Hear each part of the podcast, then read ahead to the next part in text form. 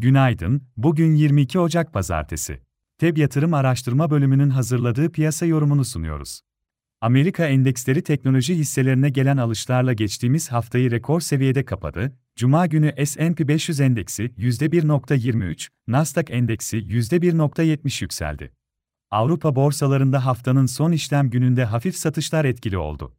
Yeni haftaya da yurt dışı borsalar olumlu tarafta başlıyor. Çin Merkez Bankası beklentiye paralel gösterge borç verme faiz oranlarını değiştirmedi. Asya borsaları Çin dışında pozitif açıldı. Amerika endeksleri vadeli tarafta da haftaya başlarken yukarıda işlem görüyor, Avrupa borsalarının da %1'e yakın yukarıda açılması bekleniyor.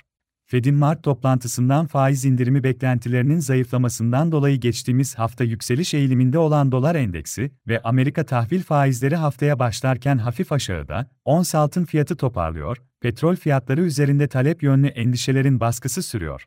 Hafta başında veri gündemi sakin, Amerika'da hafta ortasında imalat sektörü PMI endeksi, Perşembe 4. çeyrek büyüme, Cuma Aralık ayına ilişkin bu haftanın kritik verisi çekirdek PCE rakamları açıklanacak.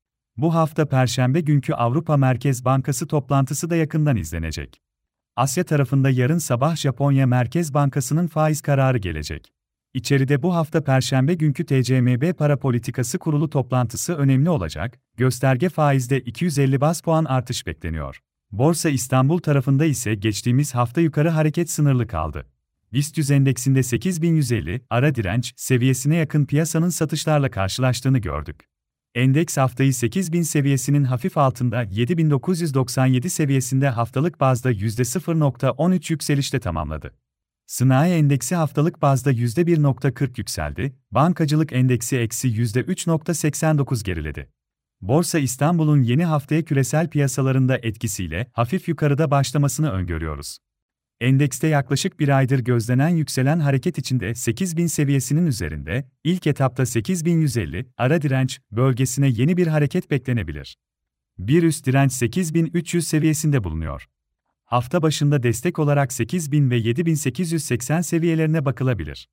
Hisse tarafında ise teknik olarak Yapı Kredi Bankası'nda göstergeler olumluya dönüyor, hissede düzeltme hareketi tamamlandıktan sonra yeni bir yukarı hareket beklenebilir. Şimsa'da göstergelerde kuvvetlenme sürüyor, yükselen trend teknik olarak kısa vade için devam edebilir. Koç Holding'de kısa vadeli göstergeler aşırı satıma işaret ediyor, hissede satışların durulmasına paralel yeni bir yukarı hareket beklenebilir. Hisse olarak ayrıca endekste yükselen hareket içinde teknik olarak kısa vadeli alım yönünde Aselsan, Biotrend Enerji, Boğaziçi Beton, Enerjisa, Ford Otosan, Galata Wind, İş Bankası C, Petkim, Türk Hava Yolları, Türkiye Sigorta, vakıf gayrimenkul hisselerine de bakılabilir. Piyasaları değerlendirmeye devam edeceğiz, herkese iyi bir gün dileriz.